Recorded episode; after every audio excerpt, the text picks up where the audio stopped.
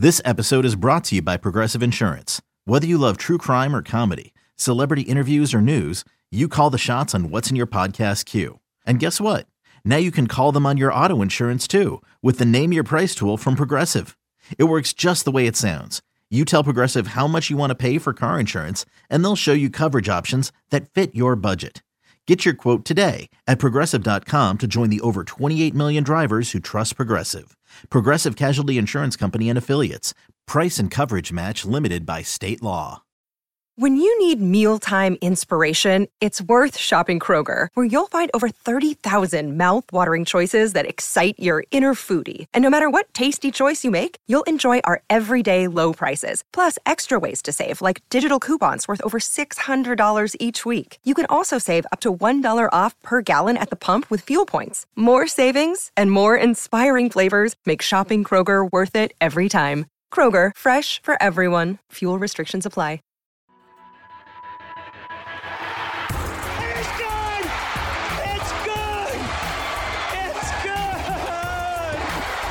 Your inside pass to everything Saints football. We'll take you to the places most fans never go to practice, to the sideline, to the locker room.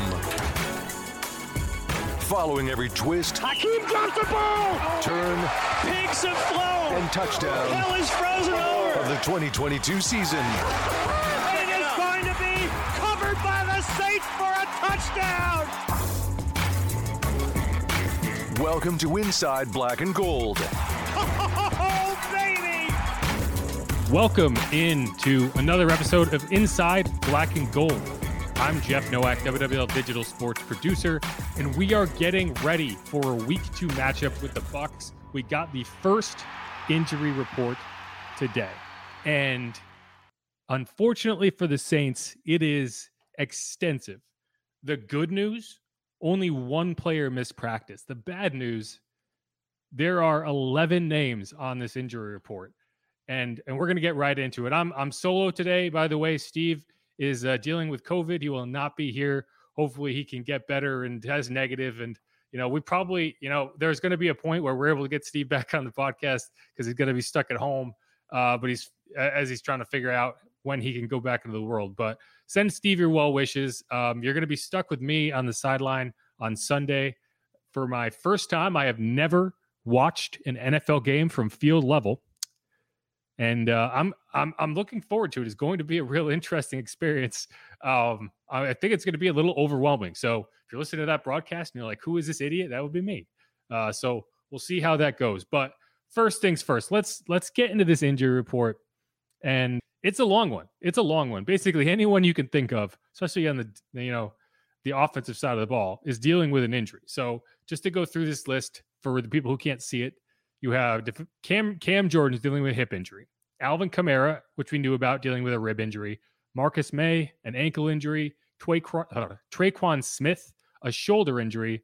Dwayne Washington, hamstring. Jameis Winston is a back injury. So we went into the injury tent. We weren't sure what exactly was bugging him, but it was a back injury that he was nursing, but it didn't seem too significant. He said earlier in the week that he was he was feeling a little hobbled, but um, we got good reports on that today, so it looks good.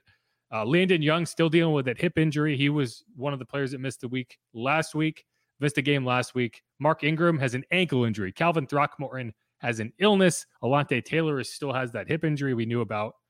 But all of those players participated in a limited capacity today. They got outside for practice, and you know, so that's a good thing. Um, Paulson Adebo, however, again missed practice, and you have to really start worrying about him missing another week with that ankle injury. We did see him in the locker room.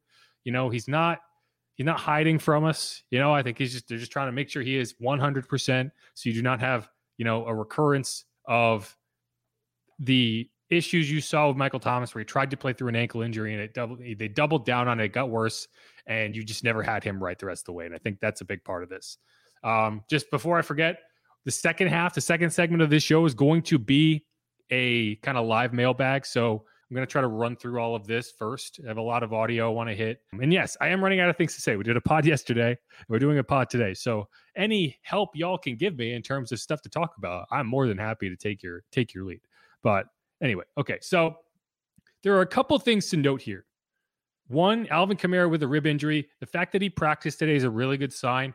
If you're worried about him missing next week or you're missing week two, not getting out there today would be a negative. So it's good to see him out there today. Jameis also. Dwayne Washington returned to practice. He had not been at practice last week, so that's a good sign for his potential availability. Tre'Quan Smith, who we haven't seen since that, we hadn't seen Dwayne since the first joint practice with the Packers. We had not seen Tre'Quan since he took that kind of hard fall uh, in the preseason finale against the Chargers and was dealing with a shoulder injury.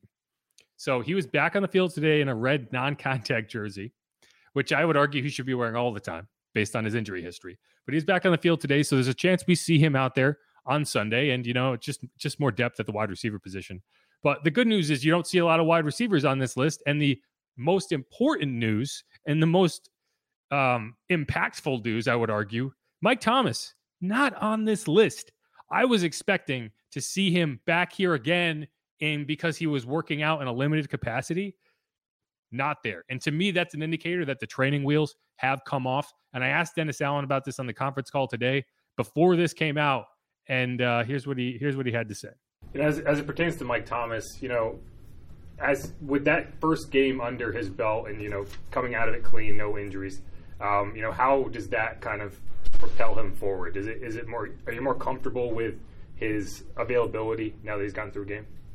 Uh, yeah, yeah. Look, he, he um, I think he got about 35 uh, snaps in the game last week. So, um, you know, we're going to keep keep working to uh, see where he's at physically. Keep trying to incorporate him into our offense. He's he's obviously a critical piece to what we do offensively, and so, um, you know, we're we're going to keep trying to work to, out there where he can where he can help us. To me, this is a sign that you know we saw the training wheels on Mike Thomas all off season all training camp. They were trying to just make sure that they could get him to the regular season healthy so that when you are actually on the field and you are trying to make this work with Mike Thomas, you do not have any questions about his ankle and about the long term stability of that ankle and about a recurrence of that injury. And I think he was on a bit of a snap count. It wasn't a wasn't a significant snap count, because he did get a good number of snaps and he made it all the way through the game. You know, he was in there for the fourth quarter with no limitations, but I do think they were they were trying to just be cognizant of how much work they were getting him. And you know, I think that what we're going to see the next few weeks is, you know, he was able to get through that game fine, and you're going to start to see those training wheels come off completely, and you're just going to see how good, how effective can Mike Thomas be with a full allotment of snaps, and you know that's a good thing. That is what you needed early in the season to feel confident. And I, again, you look at all of these names on this list, right? A lot of these are not major injuries, right? These are all just kind of dings. You know, Cam Jordan, it's rare to see him on an injury report at all, right? So like these are just these are just guys who they didn't want to give give a full session today. And if you have someone limited in practice, you have to put them on the injury report for whatever is limiting them. So a lot of these guys, it's just like, okay, first game of the season, we're gonna take it easy on you in the first couple days of practice so that you can get right. That first game soreness, as Jameis called it. And so, yeah, I think if there was one injury on here, or there's two injuries on here that I think you really want to pay close attention to. Paulson Adebo, notwithstanding, because we already know that. But the first one is Alvin Kamara, because anytime you have a rib thing, especially at a position where you take a lot of hits, that's a good, that's a big question right? So we want to see how he progresses through practice this week. He wasn't in a non-contact jersey, so that's a good sign, right? If if the rib, if it was a cracked rib, you know, or if it was, you know, a significant issue with that rib, which I'm sure he got x-rayed, you would have him in a non-contact jersey. So it's most likely he's just dealing with kind of a bruise. He took a hard hit, and you might up the pads on him uh, this week and going forward. But that's a good sign, and I think that Alvin is not a guy who's going to miss a game unless, you know, his rib is falling out of his body. Jameis's injury is a little more concerning to me just because of the part of the body that is injured, which is your back. And if your back is kind of jacked up, anyone who's had a back injury, I've had back problems, right? There are times where your back is just not right and you can't do anything you want to do. And so that's the concern you might have where as you're going through the week of practice, that back just gets further and further away from where it needs to be, and then you get to the game and you're not able to perform. Um, I think that so he's going to take care of that, and, and that but that's going to be something to watch. And uh, here's what he had to say about that injury um, after practice today. First game soreness, but uh, you know it always feels good coming off with a win. There's nothing like concerning though, like physically after that, like an entire game's work basically. Oh no, you just you sore, but you back to work, and uh, now's the only time to play. To me, that's that's natural. Um, dealing with the injuries right there, but it's still a point where you want to be careful and make sure that he is ready to go because it's a long season, right? If you're dealing with a back thing now, you got to make sure you take care of it and you and you have it right. So that's the one I'm looking at the most, the closest. Um, I do think Mark Ingram is a guy to watch as someone who could potentially miss week two. You're talking about a veteran. You're talking about a guy who did not play well in the opener, and you signed Latavius Murray, right? You signed Latavius Murray, who I think it's worth noting is very familiar with Dennis Allen as a head coach. It's a weird thing to say because for the entire time Latavius Murray was on this roster, you know, Dennis Allen was the defensive coordinator. But if you go back to 2013, Dennis Allen was the head coach of the Raiders, and he's the guy who decided to draft Latavius Murray out of Central Florida. I think it was a third round pick. This is what Latavius had to say about kind of the playbook, which, you know, he's walking into a team that he has not been with throughout the offseason. But the Saints said that they had their eyes on him the entire offseason. They were considering bringing him back. And one of the reasons you bring a guy back like Latavius Murray is he knows the system in and out. He was there for two full seasons and the offseason last year. It's the same system. And uh, here's what he had to say. Most definitely. I was just clowning in, uh, with Rod, and I would honestly say I kind of remember more in this system than, than maybe in Baltimore. Um, you know, I was in it for two years plus. Um, and I, you know, I went through the season with through Baltimore, but I did all of OTAs, training camp here, so um, a lot of familiar, you know, familiarity with the playbook.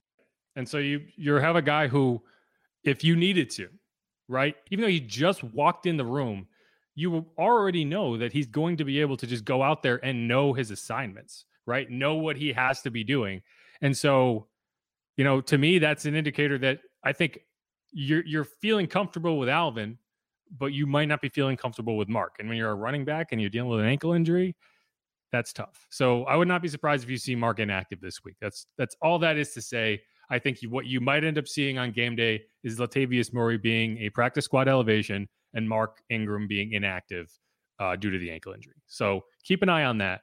But you know, for all the stuff the Saints are dealing with, and I think this injury report will be a lot smaller as we go through take a look at what the Bucs are dealing with. Because to me, this is a lot more concerning. You have essentially your entire starting offense on this injury report. So just to go down the list of the guys who did not practice, Tom Brady, it was a rest day. It was not injury related. Russell Gage has a hamstring injury. He didn't practice. Chris Godwin has a hamstring injury. He didn't practice. Julio Jones has a knee issue. He didn't practice. A guy named Zyon McCollum, which is I find hilarious considering this is a city where the basketball team has a guy named Zion and a guy named McCollum. Tampa has it all in one name. Zyon McCollum, cornerback, didn't practice with a hamstring injury. Donovan Smith, the tackle, didn't practice with an elbow issue. And also, guys who were limited Mike Evans, the wide receiver with a calf injury. Leonard Fournette, starting running back with a hamstring injury. Breshad Perriman, wide receiver, has a knee injury. Left tackle Tristan Wirfs is dealing with an abdominal injury. Right? so the Bucs are in way worse condition from a health perspective than the Saints are. So these will be things to watch throughout the week. I think we'll end up seeing a majority of these players other than Chris Godwin. It does not sound like Chris Godwin will be available to go, and that's a good thing for the Saints because he's a guy who is almost impossible to match up with in the slot. And, you know, CJ, who was probably the top slot corner in the league, or at least he would have told you that, couldn't handle Chris Godwin in the slot. He was a very good slot corner. Chris Godwin ate his lunch in the slot. I don't know why I say ate his lunch all the all the time. It's just one of my favorite phrases. But he beat him up in the slot, to say the least. And Chris Godwin hurt his knee, blew out his knee in that game against the Saints I think that second game, that that nine nothing game, and not having to face him is a good thing. But you still have to deal with Julio Jones, you still have to deal with Mike Evans, you still have to deal with Leonard Fournette, and you still have to deal with Tom Brady. So, you know, I wouldn't I wouldn't count the chickens too early. And but this is a game where if you're the Saints and you can find a way to start this season 2 and 0, knowing what you have coming, that will be huge. So keep an eye on the injury report. Keep an eye on Alvin Kamara, Jameis Winston, and Mark Ingram.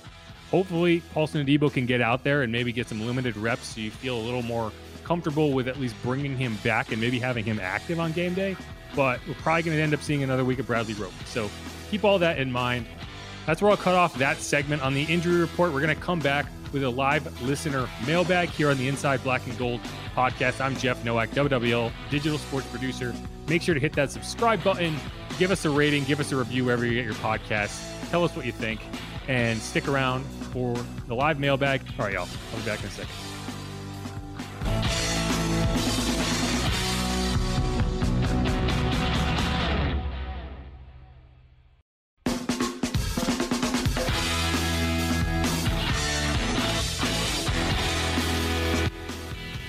And we're back here on Inside Black and Gold. I'm your host, Jeff Nowak, WWL digital sports producer. Steve Geller is on the inactive list for today with an illness.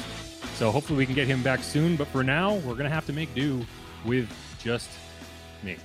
And so I'm going to seek some help from everyone watching on YouTube. Make sure to give me those questions so we can do a live mailbag segment and fill out the rest of this podcast with compelling information. But one thing that I was able to get from Jameis Winston today, I wanted to talk to him about the protection issues that the Saints had in week one, because to me, that is the biggest thing that as you go forward in the season, you need to sort out. You're not going to beat many teams protecting the way you did or the lack of protection that you had because you did not block anybody.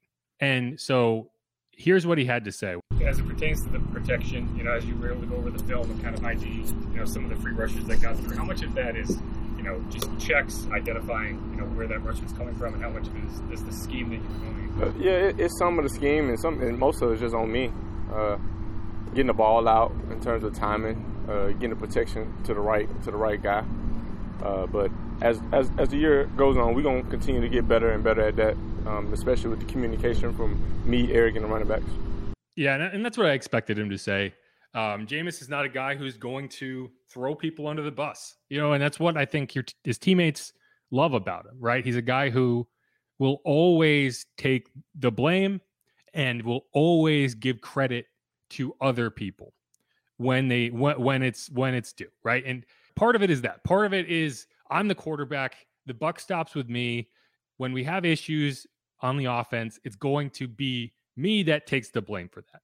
Some of it was offensive linemen losing one on one matchups. And you saw Cesar Ruiz get beat several times, but a good portion of it and stuff that stood out to me on the rewatch was it wasn't always just the offensive line getting overmatched. In a lot of instances, they were out of position. The protection was not set the way it needed to be on more than one occasion, it was the running backs blowing the protection. There was one rep in the second quarter that Alvin and James both went outside to block the outside rusher, and you just had a guy with a free run at Jameis Winston. And, you know, I saw the same kind of protection scheme later in the game where you had Mark filling in that lane. So I think it was Alvin who got the check wrong, which is something you don't expect to hear, right? And later in the game, it was Mark blowing a blitz pickup, and that was on the play that he fumbled.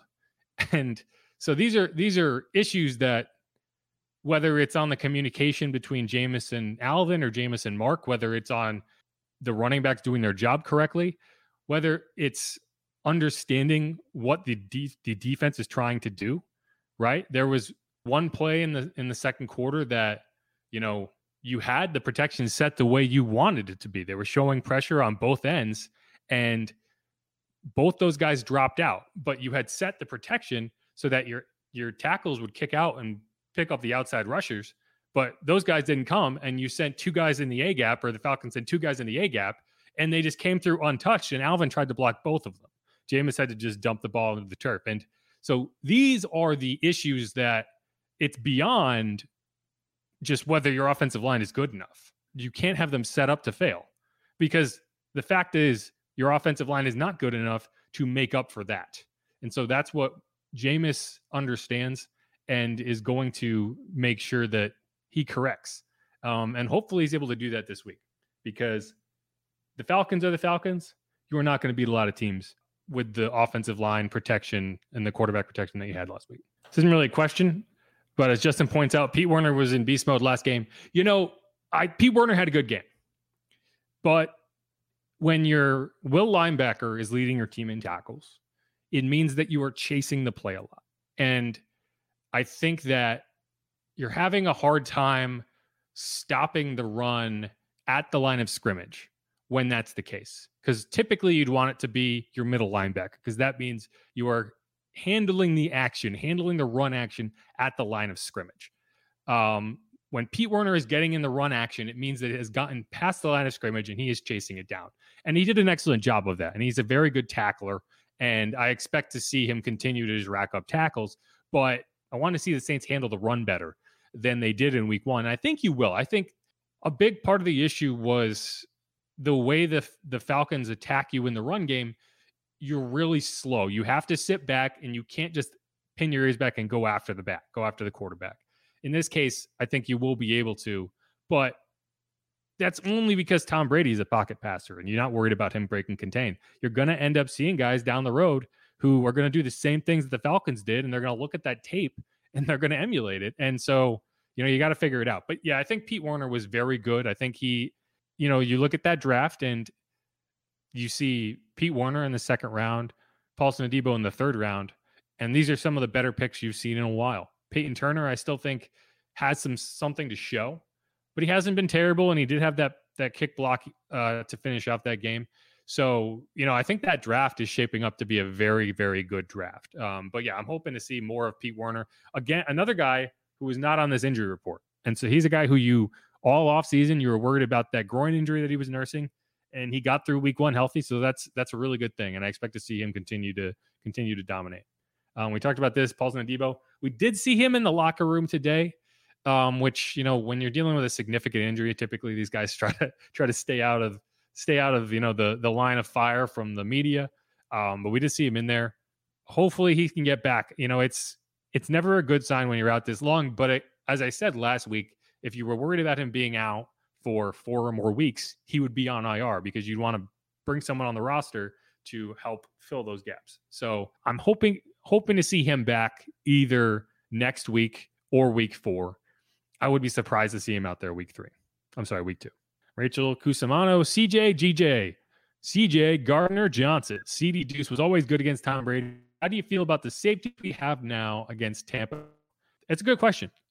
It's a good question. You know, Tom and Tyrann have a lot of familiarity. If you go back to that Super Bowl, they were in each other's grill. You know, that was the that was the meme before CJ was in Tom's grill, right? So I think Tyrann knows knows Tom pretty well, and that that's going to be an interesting matchup to watch.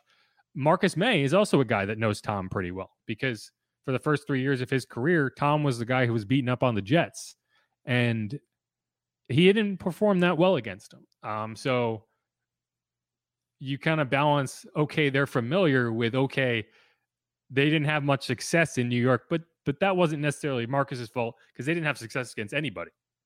So I don't know. CJ was good against Tom Brady to a point, right? I think CJ struggled in those matchups when he had to cover Chris Godwin.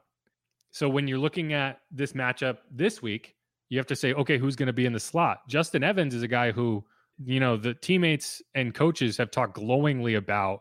He has played very well. He played very well in the slot in week one. I think you're going to see a good percentage of him in the slot again in week two. And so he's going to have to cover. It's, I think the weak point of your defense in week two is going to be Bradley Roby or, at least that's going to be the area of the defense they try to attack. Tom Brady tries to attack, and so you're going to have to hold up there. But I feel good about what Justin Evans is going to be able to do um, in the slot, and so I, I I'm comfortable with that matchup. I think that the Saints win this game. You know, the if Bradley Roby struggles to cover whoever he's covering, I imagine it'll be Julio Jones. If Julio can eat him alive and you have to you have to roll help over to that side and it opens up room for Leonard and he can kind of pound you in the middle. Um, and then the play action is effective. And then, you know, this is a team with weapons. You know that. This is a team with Tom Brady. And it's going to be interesting to watch. You have to play him twice this year. So if the defense, the defensive tackles can continue to make his life hell uh, in the pocket, I think you're going to be fine because that's that's the biggest part of it. If you can make him uncomfortable in the pocket, you can have success. Jerry Jerry G Pore Jr. Uh, says Saints will give Brady more rest by sacking him on Sunday, only if they knock him unconscious. Which you know you never know. It seems like they're going to in a couple of those matchups. Do you, Rachel, again, do you think they will improve this week on offense? Yeah. Yeah, I do. We saw them improve throughout the game in week one. And whether the, the uh, coaching staff will admit it or not, I think a big issue in week one was that was effectively the preseason. You know, you didn't get these guys reps in the preseason and it showed. But, you know, you saw as the game went on, guys got more comfortable. Jameis got his timing down with Mike Thomas and Jarvis and Chris Olave I think Jameis needs to be more aggressive about getting the ball to Alvin in space where he can make a play. I am very, I get very frustrated when he is a last resort because Alvin Kamara is too good to be a last resort kind of, you know, break glass, break glass in case of emergency receiving threat. Like you need to have him be the top option on more plays. You need to run more screens. You need to get him the ball where he can make play. And so that's where I want to see this team improve. And this is a good team to try that against because this is a team that is going to be very aggressive on the outside and you're going to have space in the middle of the field.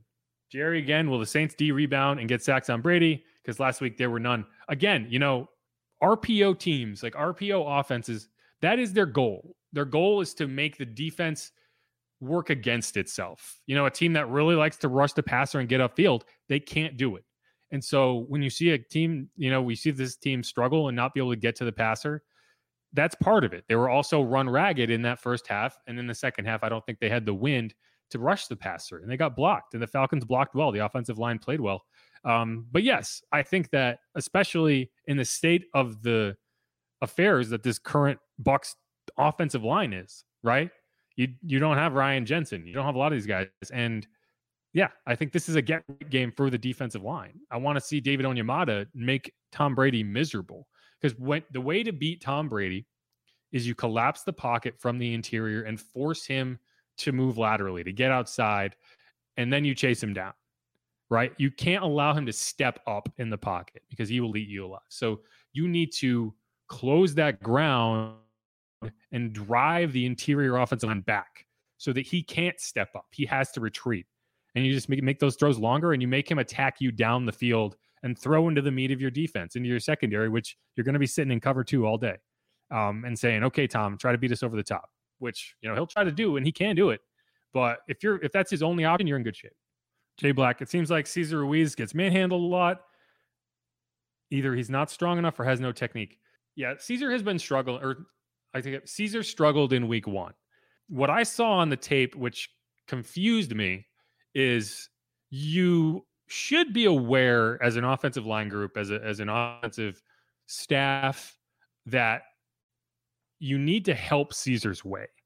And way too much of the time you saw McCoy come off the ball and immediately shift left and double team a guy on Andrus Peat's side. And then, and so you left Cesar Ruiz one on one against Grady Jarrett, right? You left Cesar Ruiz in the hole trying to block two guys. And, you know, Cesar needs to be better. He's a first round pick, but I think that the way you fix a lot of these issues on his side is Erik McCoy helps to that side. Uh, and, uh, you know, I think it is that simple in a lot of instances. But then we're going to see, you know, I think then you're going to have people saying, wow, Andrus going to eat alive uh, on the left side. So, you know, you have to pick one or the other. You know, you have five deep offensive linemen if they're rushing four, blocking four defensive linemen. So you can double team somewhere. Unless there's, you know, obviously if they send a blitz, you have to pick that up. I think that you just need to adjust your scheme so that Cesar is not left in one on one matchups because that is a weak point. The other guy I have concern about is James Hurst on the on the left side because he, I think he holds up well on interior rushes, bull rushes. He doesn't get driven off the off the snap, but he doesn't have the speed. He doesn't have the lateral mobility to keep up with guys on the speed rushes around the edges. And so that's there, there's two ways you can deal with that. One is you can set back further and get out in front of these guys, but then you are more susceptible to the inside rushes. Or two, it's on Jameis to understand the depth on his drops and not get in the line of fire. There was multiple times in that game where, you know, the the left tackle is just trying to round out this pass rusher's, you know, route to the quarterback. And if you can get him far enough upfield, then the quarterback is safe. He basically got a halo around him, and all he has to do is step forward, and that guy can't get to him until he releases the ball, right? You're just trying to make that route long enough that Jameis has enough time to go through his progressions. But there was at least two times in that game where, you know, I think the clock in Jameis's head was going tick, tick, tick, tick, tick, and he pulled the ball down, he spun away, he turned his back to the receiver, so you then have no chance to complete a pass, right? You're basically just eating the ball. And I think that's where Jameis needs to improve and you'll see better results if he's able to understand where the left tackle, the depth the left tackle is trying to bring that pass rusher to. So those are some of the things that I think need to improve. Drew Cooter. If Atlanta hadn't blown the game in the fourth quarter, if they had made one first down, the Saints lose. They 100% should have lost that game against a real team. They will never win playing that way. Well, if we went and said if Atlanta hadn't blown the game in the fourth quarter, we'd we'd have to say that about a lot of games, right? Either they blow it earlier in the game or they get out to a lead and they blow it in the fourth quarter. It seems like, but no, you're you're you're absolutely 100 percent correct. They need to be better than they were against Atlanta because they will not beat a lot of teams playing that way. Dennis Allen said that verbatim after the game, right? And he said they need to have a thick skin because this film review is not going to be pretty. And no, I think this team fully understands that they played terribly in the first three quarters of that game and they need to get out faster. You know, they need to get out better. Um, I think you did see some positive signs. You saw some things that worked in the second half that you're going to bring back. You know, and you, I think you found something out with the offensive line. Your tempo offense worked very well, and so I think you're going to see that more often. You know, you can't run tempo all the time, but I think earlier in the game you're going to go to that. You know, maybe maybe at the top of the game where you have scripted plays, you go to that. Um, but yeah, no, you you're you're 100 percent correct. They need to be better. Do you think Juwan Johnson's ceiling grew after the Atlanta game? And I'm glad you asked this. I was wondering if anyone was going to ask about Juwan Johnson because that was something that I wanted to ask Jameis about. So I did. And here's what he had to say about um about Juwan. What can you say about Juwan in year two? Have you seen kind of a step forward in him, particularly as it relates to being a tight end? You know, I've seen a drastic step in Juwan just in terms of his dominance uh, at the line of scrimmage. Uh, I always knew he was an incredible talent at pass catching as a pass catching tight end, but the way that he has been in those trenches and making a conscious effort uh, to block and to uh, help us uh, attack the edge and set the edge uh, has been very impressive, and I'm so proud of him. And there you go. I w- I wasn't sure how to segue into that clip, so you gave it to me. So that was too fast for death. It's a it's a that's a interesting name for your YouTube channel. But uh, yeah, Juwan Johnson's ceiling 100% has grown, but it, I think it grew during the offseason when he was able to put on some weight and really establish himself as a more effective blocking tight end because it's difficult to get a kind of move tight end on the field if you're not able to say, okay, go in line and block. If you are only able to play in the slot, you're essentially just a big wide receiver. And it's difficult to, you know, there's only so many opportunities to get on the field when that's the case. That was the case, you know, with Jared Cook a lot of the time. He just wasn't a good enough blocker, but he was that good in the passing game and he was just a freak athlete that you wanted to get him on the field. Jimmy Graham couldn't block a lick, but he was effective. So I think that that is more important than anything, that you can trust him. You know, he's not a great blocker, but you can trust him to hold up as a blocker and I think you saw, you know, all you needed to see with how they worked with him in that game. Adam Trautman only had like 25 snaps played. You know, if you needed a ringing endorsement for Juwan, that was it. On that fourth, second and 20 play where they needed to get 15 yards to get into, you know, comfortable field goal range or Wil Lutz, you know, who did Jameis look to? Who did Jameis key in on and fire the ball into? It was Juwan.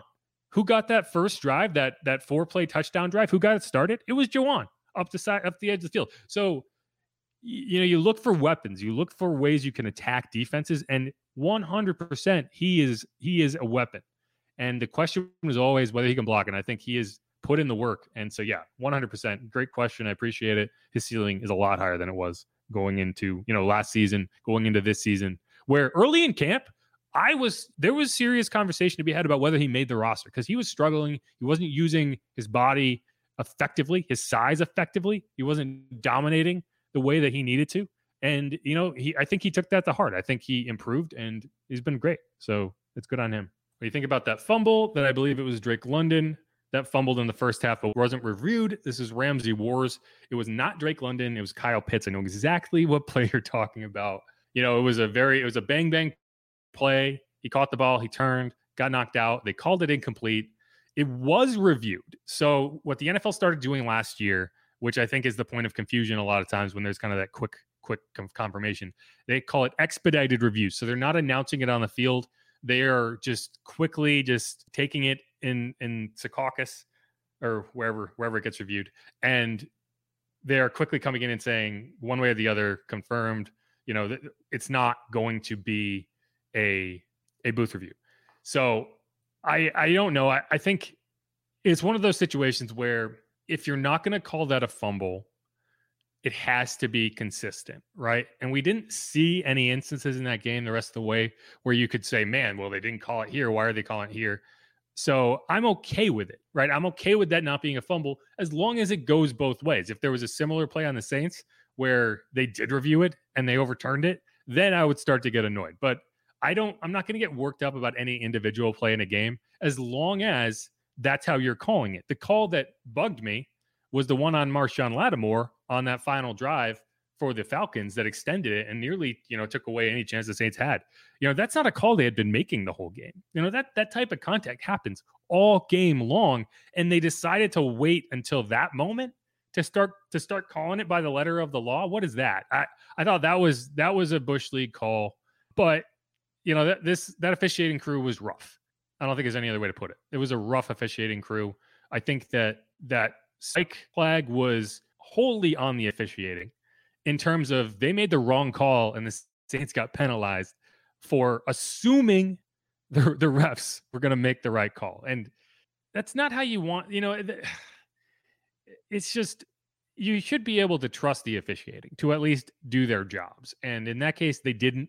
And instead of acknowledging that, you know, instead of instead of making sure, you know, the ball's supposed to be set and the official's supposed to be over it for two seconds. That didn't happen on that play.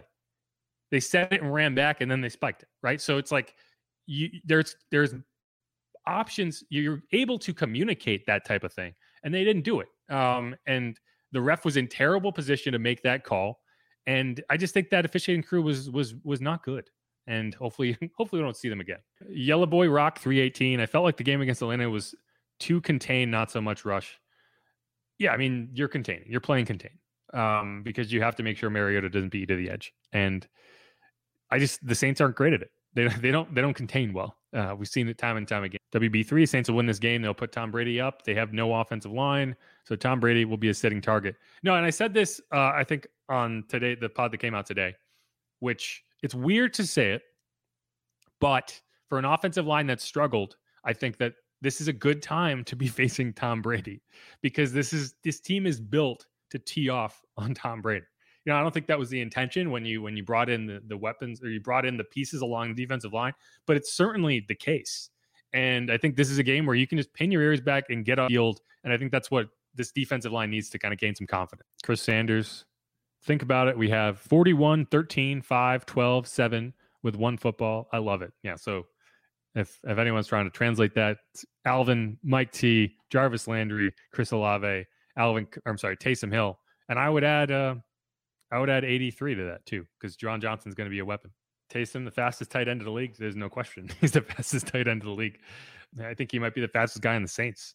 Like that guy moves. Like I don't think a lot of people realize how fast that guy is. 504 code Juwan's leapfrog trout. Wow. I don't see, I don't know if that's the case, but he's definitely leapfrogged Vannett. And I think what you what you're seeing with the tight end room is not so much, you know, he's leapfrog Trautman, but Trautman is now the blocking tight end. And last year, when I was talking about Trautman, I kind of classified him as a supercharged Josh Hill. It's a Josh Hill who's going to be able to do a bit more in the passing game and in the tight end screen game. And I think that's what his role is. If if Juwan is doing what he did in week one, then Trautman is essentially the blocking tight end. And that's why you had Nick Vannett inactive because you don't need Nick Vannett if Trautman is your blocking tight end. And I think that's what you kind of see going. Okay, we got one more here and then we'll end it. Ramsey Wars. Do you think we need to bring back defensive tackle Malcolm Brown to help shore up the middle of the defensive line? You know, I was surprised they didn't bring him back when he got cut, but I think if you were going to bring Malcolm Brown back, you would have done it already. And so he got cut from the Jaguars, and there's probably a reason he got cut from the Jaguars, right? So if they were going to bring him back, they would have. They brought Christian Ringo back, a guy who I think they like. They elevated him, and he, I thought he played pretty well uh, for a practice squad elevation. I would not be surprised if by the end of the season he is signed to the 53. I think you can. I think it's three times. I think you can be elevated from the practice squad three times before you have to be signed to the active roster. That's what happened with Kevin White and Kenny Stills last year. Is they got elevated, elevated, elevated, and they got signed for the rest of the season. And I have a feeling that's what you're going to see with Chris Ringo because I thought he played well, and I thought the interior defensive line was the better group of the defensive line. I don't think the ends played particularly well, but I thought the interior held up. And you didn't you didn't see a lot of Cordarrelle Patterson plowing through the middle of the line. You saw him, you know, getting to the ends and, and breaking contain. I think that one drive for where he ran for 53 yards and a touchdown, you could say that the the interior didn't hold up. But I thought by and large they played reasonably well. Keep in mind, Malcolm Roach is on IR. He can come back. So I don't think that he has a major injury. And so by week five, you could have Malcolm Roach back. Uh, and I think he was in line to be that starter alongside David Onyemata. You have supreme faith in David Onyemata. So you know, if if I think this is going to be the litmus test this week. If that interior can't get can't kind of collapse the pocket on Brady from the inside, and if they can't hold up against Leonard, then you probably do need to go and, and make and make something happen. But for now, I think they're I think they're fine. But all right, I think that's where I'll cut it off. Thanks everyone who chimed in for a question. Thanks everyone who's watching. We had over 100 people in here, and I always appreciate everyone who stops by and uh, and makes my life a lot easier because I don't have to come up with topics. You just kind of rapid fire throw them at me and, and I give you my two cents. So thanks everyone for listening. This has been Inside Black and Gold. Give us a review on Apple Podcasts. Let me know what you think. We want to get in that in that in the top podcast for the Saints. We've been working our way up there. And uh, you know, I think during the season things are going to start to pop off, right? And so this is where I need y'all to help me out. Give us a rating, give us a review, subscribe wherever you get your podcast, and we're going to keep these coming at you. Uh, everyone, send your well wishes to to Steve Geller, who's dealing with COVID right now. Hopefully, he can get better and get back by next week. Um, but again, like I said at the top of the show, Steve is on the disabled list for this week, or I think they called it the the injured list, the injury list in baseball now, the IL. But that means that I will be on the sidelines for Saints Bucs as our sideline reporter during the broadcast. So that is going to be a lot of fun. I'm looking forward to that. So make sure to tune in. Uh, WWL AM 870 FM 1053 in the Audacy app for the game. Mike Hoss and Deuce McAllister on the call, as always. And they're going to have to listen to me berating Tom Brady uh, midway through that. So thanks, y'all. Be easy. Peace.